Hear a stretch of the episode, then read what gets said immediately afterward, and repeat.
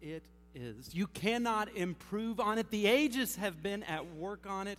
Mankind can only mar it. What you can do is leave it for your children, your children's children, and for all who come after you as the one great sight which every American should see. These words are engraved on a sign at Roosevelt Point on the south rim of the Grand Canyon. A phrase that uh, President Roosevelt said to a group of miners, timber barons, and developers as they overlooked the Grand Canyon some 100 years ago. And this site still remains today as a national park with more than 5 million visitors each year. I've never been to the Grand Canyon, but I've become more fascinated with it because a few weeks ago I watched a documentary called Into the Grand Canyon on Disney Plus. Anybody Disney Plus fans out there? Yeah, yeah. Uh, Cass and I have loved reliving our childhood, watching Boy, uh, uh, Boy Meets World, all that good stuff, right? Uh, anyways, I'm getting off track here. Uh, the Grand Canyon. Watch this documentary called Into the Grand Canyon. Two guys Kevin Fedarko, uh, a writer, and Pete McBride, he's a, a, photographer, and the two of them decide they're going to walk through the Grand Canyon on foot, 750 mile journey, okay, to just better understand the landscape and, and, and the commercial developments that's threatening its beauty. Now, you don't have to go to the Grand Canyon, nor do you have to watch that documentary to know, like, this thing is an incredible sight to see. This past week, I was talking to a couple here at the church who has been to the Grand Canyon, and they said pictures cannot describe it. Now, I will tell you, they were showing me pictures as they were telling me about that, but they said you just cannot describe it. It's just beautiful, magnificent. And I know if you've been, pictures can't describe it, videos, they, they just don't do it justice. I understand that. However, I want us all to just, for a moment, feel that sense of awestruckness that the Grand Canyon brings. So let's check out this video.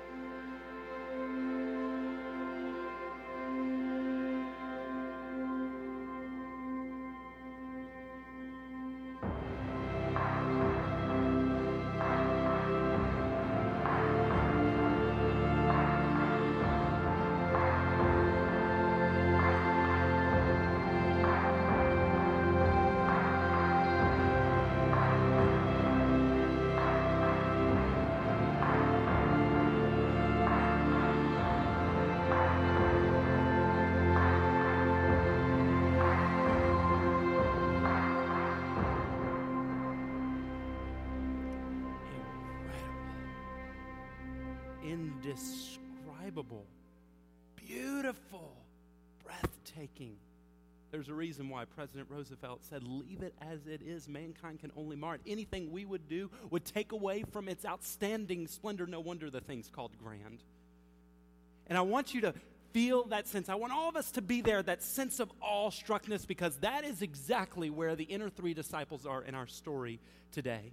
Last week, you may remember we looked at the story of the great confession when Peter said to Jesus, You are the Christ, the Son of a living God. A confession that faith filled believers still repeat today, something we believe here at Plum Creek about who Jesus is. But shortly after this confession of faith, the gospel writers record that within a week, another awestruck moment happens.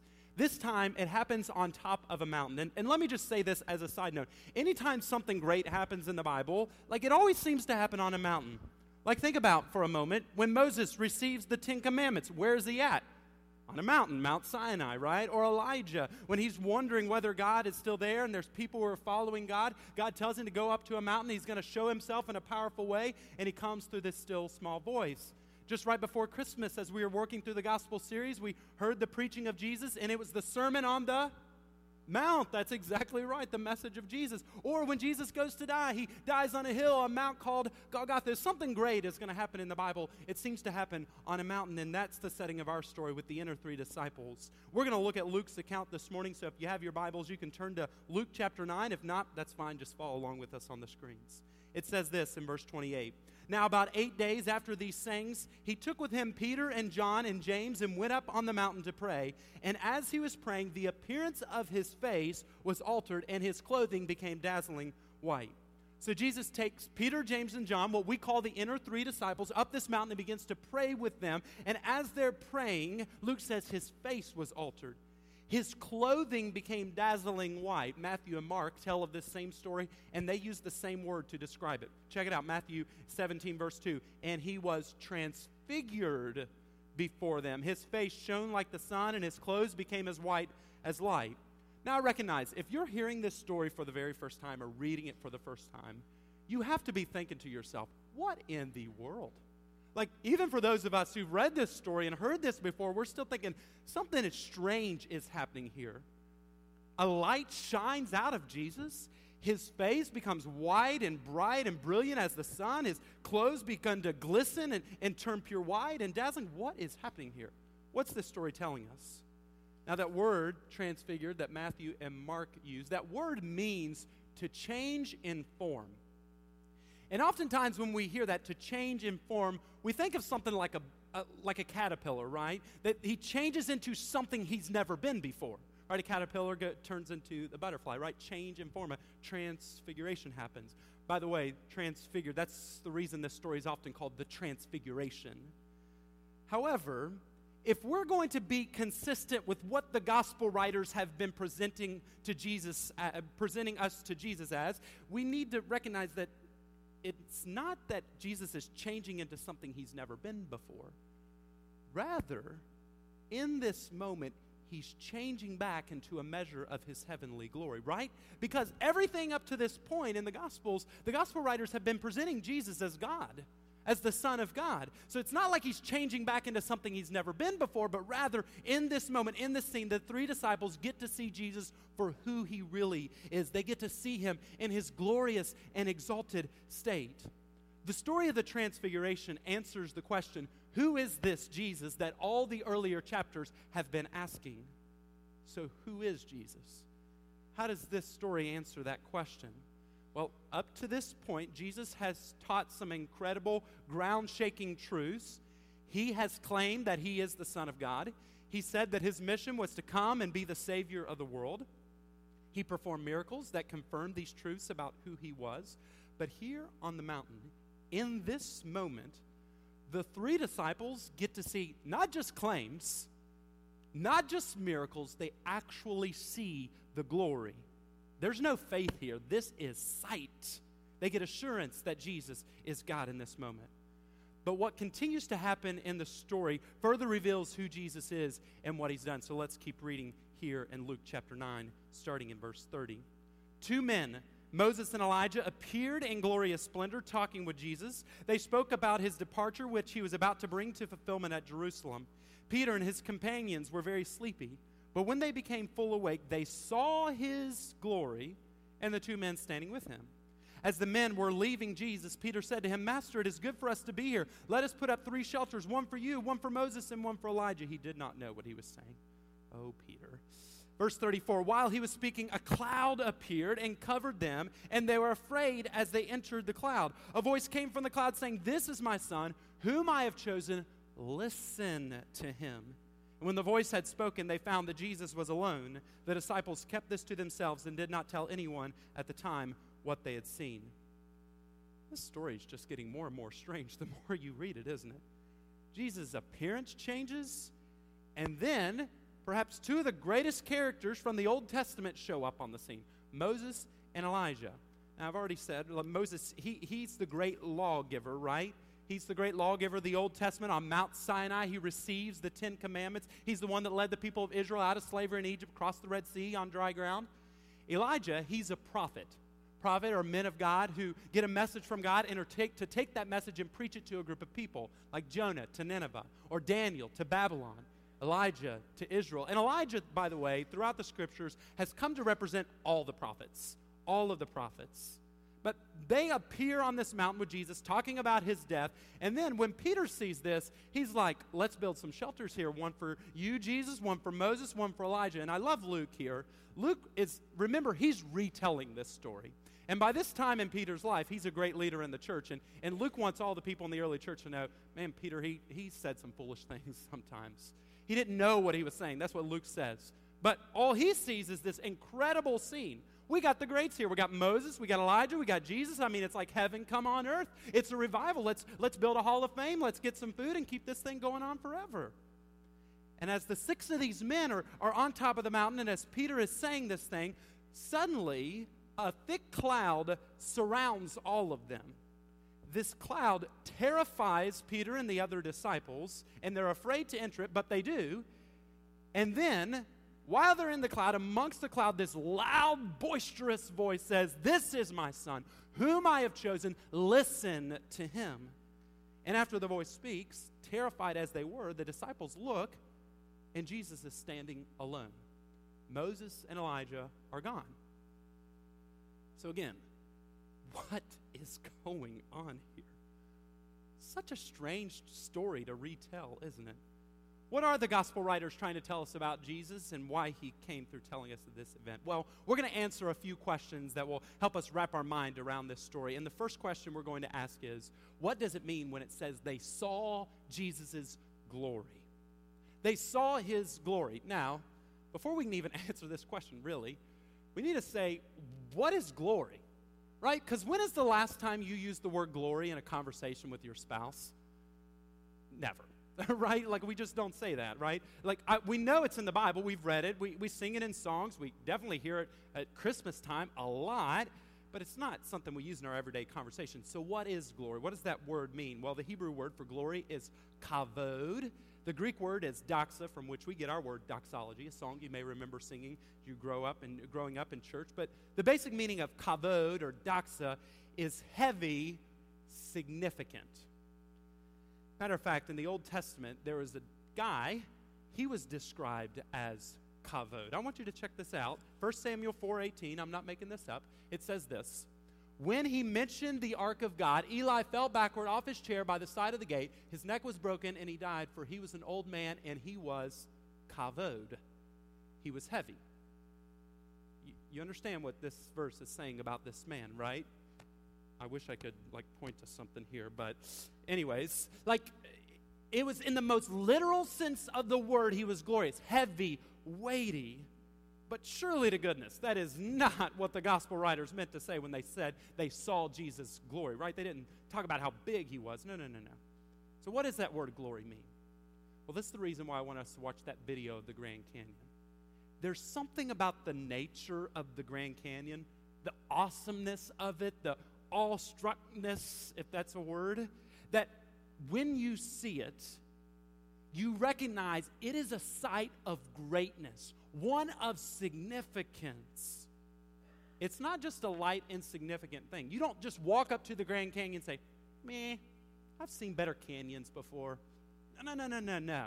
You go and, and it's like life changing. You're like, whoa, this is heavy weighty, it's grand, it's awestruck, it's amazing, it's glorious. So, yes, the word kavod means heavy, weighty, significant, but it has a figurative meaning of important, noteworthy, impressive.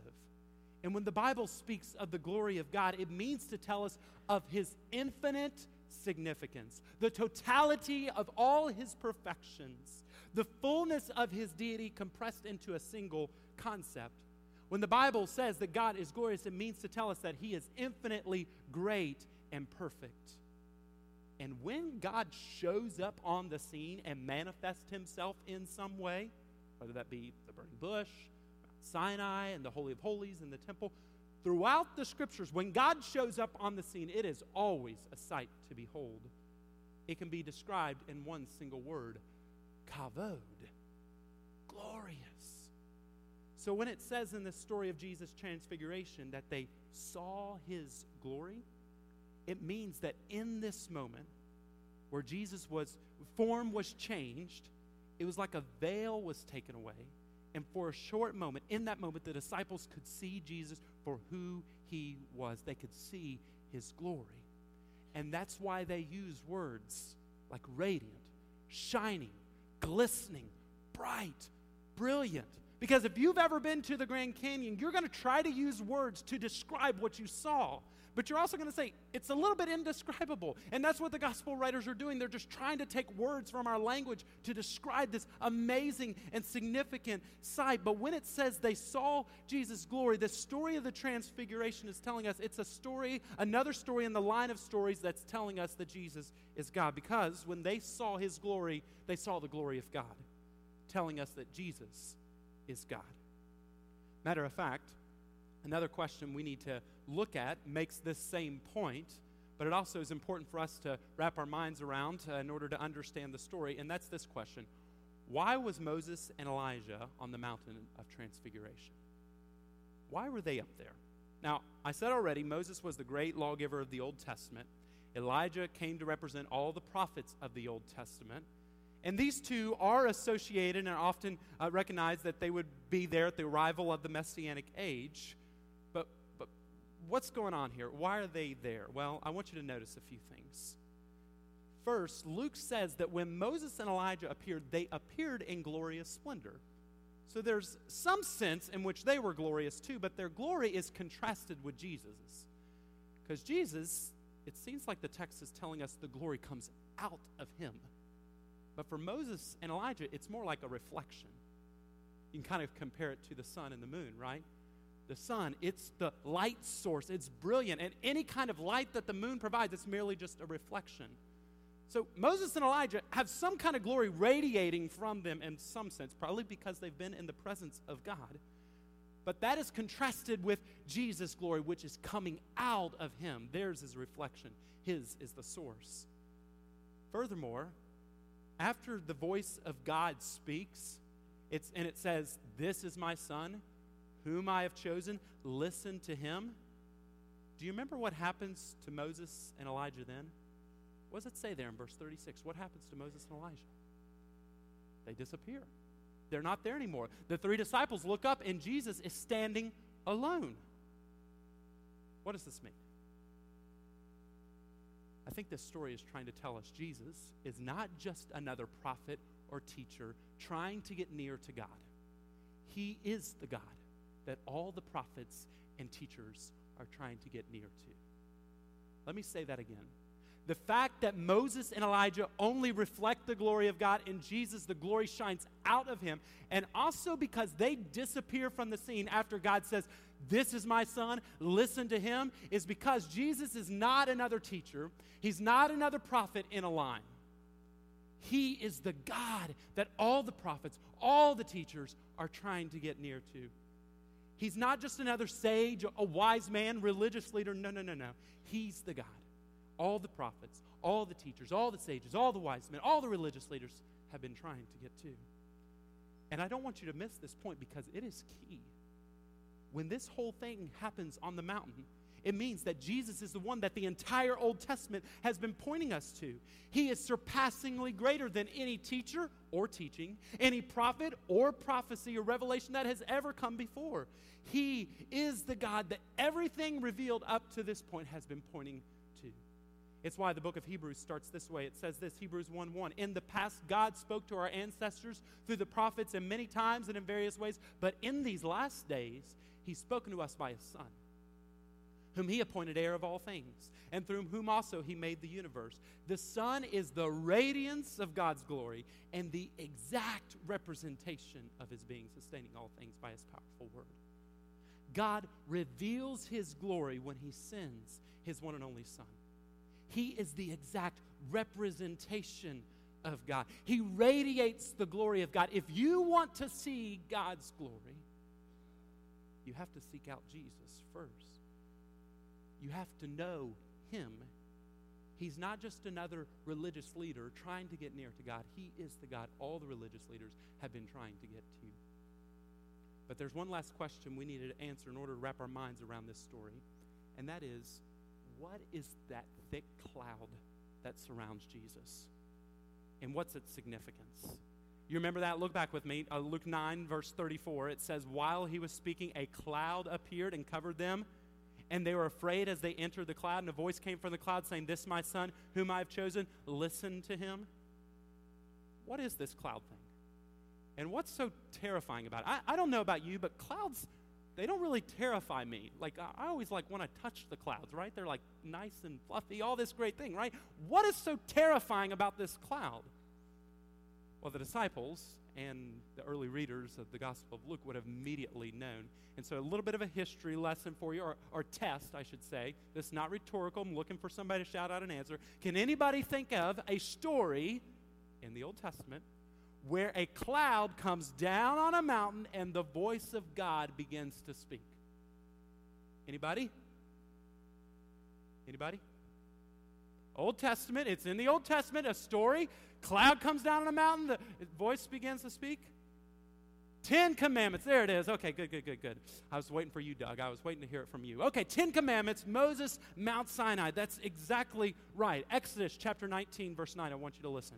It says, The Lord said to Moses, I'm going to come to you in a dense cloud so that the people will hear me speaking with you and will always put their trust in you. Then Moses told the Lord what the people had said. And the story goes on to say this in verse 16. On the morning of the third day, there was thunder and lightning with a thick cloud over the mountain and a very loud trumpet blast. Everyone in the camp trembled. Then Moses led the people out of the camp to meet with God, and they stood at the foot of the mountain. Mount Sinai was covered with smoke because the Lord descended on it in fire. The smoke billowed up from it like the smoke from a furnace, and the whole mountain trembled violently as the sound of the trumpet grew louder and louder. Moses spoke, and the voice of God answered him. The Lord descended to the top of Mount Sinai and called Moses to the top of the mountain. So Moses went up, and the Lord said to him, Go down and warn the people so that they do not force their way through to see the Lord, and many of them perish. We have here a theophany of God. God's presence has come down on Mount Sinai, and as a result, this thick cloud with lightning and thunder surrounds the mountain. And this cloud is lethal, by the way the people are told to stay away. If they were to come near, they would perish, they would die. There's a reason why, when this cloud shows up, it terrifies the people who see it. And no wonder, right? Because God's own glory has been manifested for people to see. It is a terrifying and fearful sight to behold. And the reason why is because God is so glorious. Nobody takes a spaceship to the sun. Like it's too bright, it's too brilliant, it's too magnificent. And so it is with God. Too significant, great, majestic. It should bring in us a sense of reverence, respect, a humbled disposition. And that cloud, Mount Sinai, is the same kind of cloud that appears around Jesus and the three disciples at the Mountain of Transfiguration. It terrified them as they entered it. But I want you to notice something in our story. It's a subtle detail, but it's profound. Check it out, Luke 9:34. While he was speaking, a cloud appeared and covered them, and they were afraid as they entered the cloud. And a voice came from the cloud saying, This is my son, whom I've chosen to listen to him. And when the voice had spoken, they found that Jesus was alone. The disciples entered the glory cloud, the one that was forbidden to even be touched in the Old Testament and they live. So, for some reason, when God's glory comes down on Mount Sinai, it means sudden and sure death. But when the glory cloud comes in and out of Jesus, the disciples can approach it, even though it's terrifying, and still live. What does this mean? What's this telling us? Jesus is not only the God on the other side of the gap, He is the God in the gap. And don't miss this. Because God is so glorious, significant, great, wonderful in every way, to enter into His presence is a fearful and terrifying thing. And because we are so far from glorious, when we enter into His presence, it means sudden and sure death. But Jesus, who is God, also allows us to come into the presence of God and still live. Jesus is not only the God on the other side of the gap, He is the God in the gap. And perhaps you've heard this a thousand times, but I want you to hear this truth as if you've never heard it before. I've already read this verse, but I didn't read the whole thing. Hebrews 1 3. The Son radiates God's own glory and expresses the very character of God. He sustains everything by the mighty power of his command. And then it's going to tell us how he's the God in the gap. It says, When he had cleansed us from our sins, he sat down in the place of honor at the right hand of the majestic God in heaven. Because Jesus is the God on the other side of the canyon and also the God in the canyon, the reason he's able to be the God in the canyon is because he willingly sacrificed himself on the cross on our behalf. Then he victoriously rose from the dead three days later, and when he ascended to heaven, the scripture says he sat down. Why does he sit down? Think about this. After a long day of work, you come home and what do you do? Sit down. Why? Work's done. It's the end of the day. That's what Jesus has done. His death on the cross and his resurrection tells us the work is done. He is the God on the other side of the gap, but he's also the God in the gap. What a profound truth. And the glory of God, friends, I believe is the entire message of the Bible. President Roosevelt said this about the Grand Canyon keep it for your children, your children's children, and for all who come after you as the one great sight which every American should see. And this may be true at the Grand Canyon. It is America's glory. Everybody should go and see it. But what's even more profound, and I believe a message that the Bible teaches us, is that the glory of God is the one great sight that every human. Kevin Fedarko, he's the writer in that Disney Plus documentary that I mentioned, he said this at the end of the documentary. He said, The canyon is a ruthless cathedral, and like all holy places, invites people to think, reflect, and I think above all, to move toward and embrace an element of humility. It invites us to reframe our perspective of where we stand and forces us to conclude that in the end, we are not large. We are not important. We do not matter, and we so need that. When Cass and I listened to this, she said, You've got to work that into your sermon because as I look at that and apply that truth to God, that is so true, isn't it? That when we see His glory, we recognize we are so small. He is so great. I don't know if Kevin is a Christ follower, not, not for sure. But John Piper, he's a preacher, and he said something very, very similar to this. He said this We are all starved for the glory of God, not self. No one goes to the Grand Canyon to increase self esteem. Why do we go? Because there is greater healing for the soul in beholding splendor than there is in beholding self. And that, my friends, is the story, is what the story of the Transfiguration teaches us. When we behold the glory of God, a transformation happens in our life. When we turn from self and turn to the glory of God and begin to pursue His weight and His significance, that is when we find not just healing for our souls, but the meaning and purpose of all of life itself.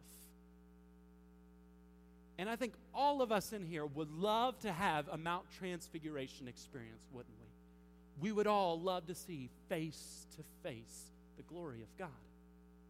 And I hear things like, if I could just see you, God, then I would believe. Or, or, Jesus, if I could just sense your presence, then I could overcome this sin. It reminds me of Thomas right after the resurrection. He said, if I could just put my finger in the holes where the nail holes were, then I would know that he's risen from the dead. And I'm not saying that God has never done these things. Obviously, He has. The scripture tells us. Or I'm not saying that He can never do those things. What I believe our story is teaching us today is if you want to see the glory of God, it means that what He says needs to become weightier than any other voice in your life. It's why the voice from within the cloud says, Listen to Him. And that means not just hearing his words, it means putting them into practice. Church, we know so many things intellectually, don't we? We know we should be a good neighbor. We know we should be a kind person. We know that we should give of our time and resources and talents. But we don't always know things existentially. And what I mean is, there's things that we know in our head and our mind, but they don't always come into existence. They don't always make that, that, that root down to the heart and then out of the overflow of the heart into our actions and our words. The Apostle Paul in 2 Corinthians chapter 3, he talks about this similar concept.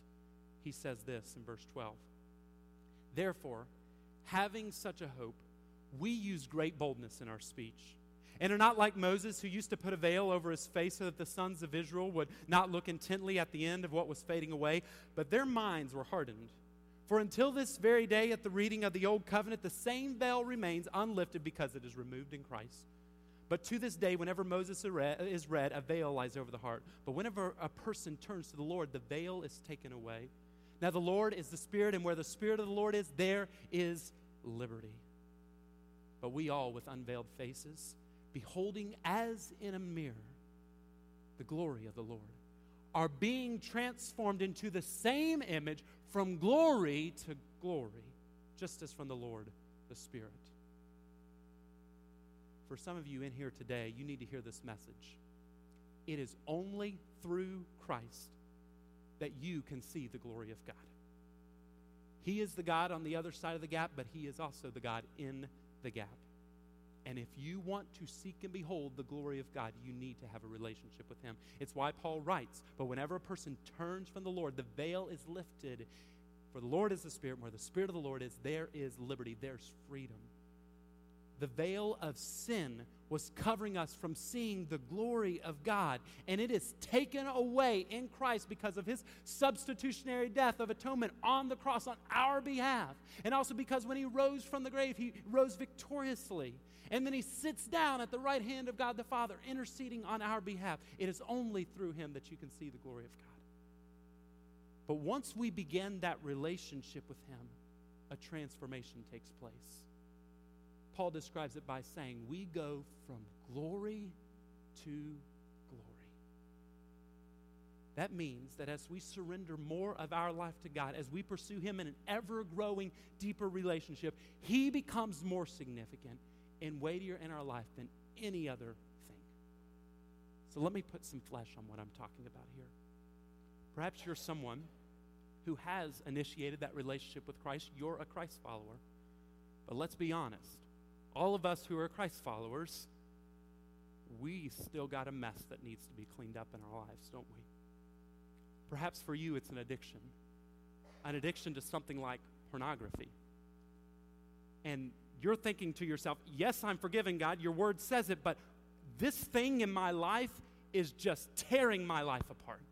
It's shattered, it's broken. God, how do I move from glory to glory in this area of my life?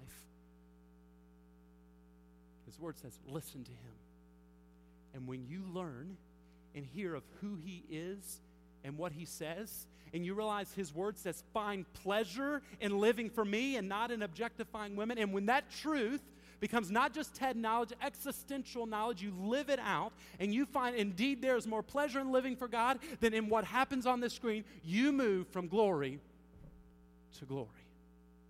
But then, that addiction, although it's changing in your life, it's done some damage in your relationship, specifically your marriage and it's torn that relationship apart and it's broken, it's in pieces, and you cry out to God again, God, how do I move from glory to glory in my marriage?